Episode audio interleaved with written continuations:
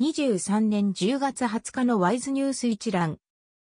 台湾の経済ニュースが音声で聞ける耳よりワイズ。こちらではトップニュースとその他ニュースのタイトルをまとめてお届けします。スマートフォンでもお聞きいただけます。トップニュースは TSMC が24年楽観、スマホパソコン在庫調整終了の兆し。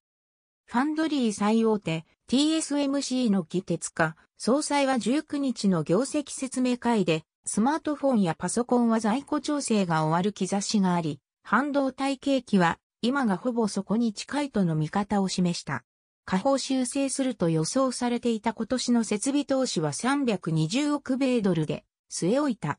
2024年については AI 需要が依然強く3ナノメートル製造プロセスの需要は3ヶ月前より改善しており、健全な成長軌道に戻ると楽観した。20日付経済日報などが報じた。その他ニュースのタイトルは、TSMC の3ナノ強化版、年内に量産開始へ。TSMC、コワース生産能力2倍へ。TSMC アリゾナ工場、25年上半期、量産目標。パワーチップ、第三四半期赤字転落。米の AI チップ対中規制強化、NVIDIA、需要は強い。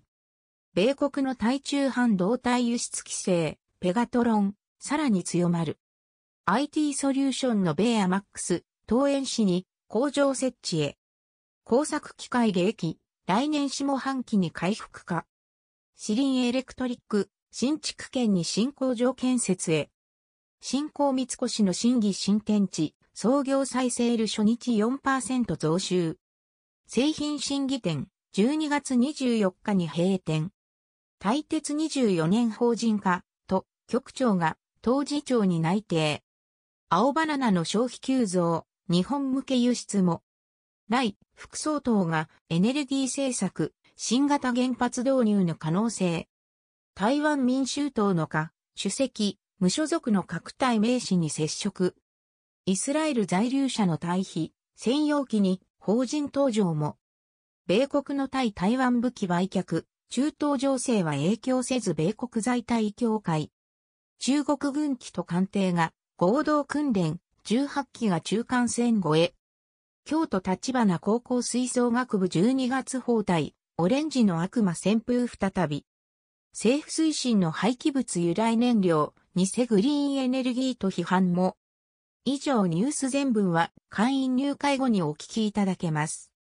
購読、指読をご希望の方は、ワイズホームページからお申し込みいただけます。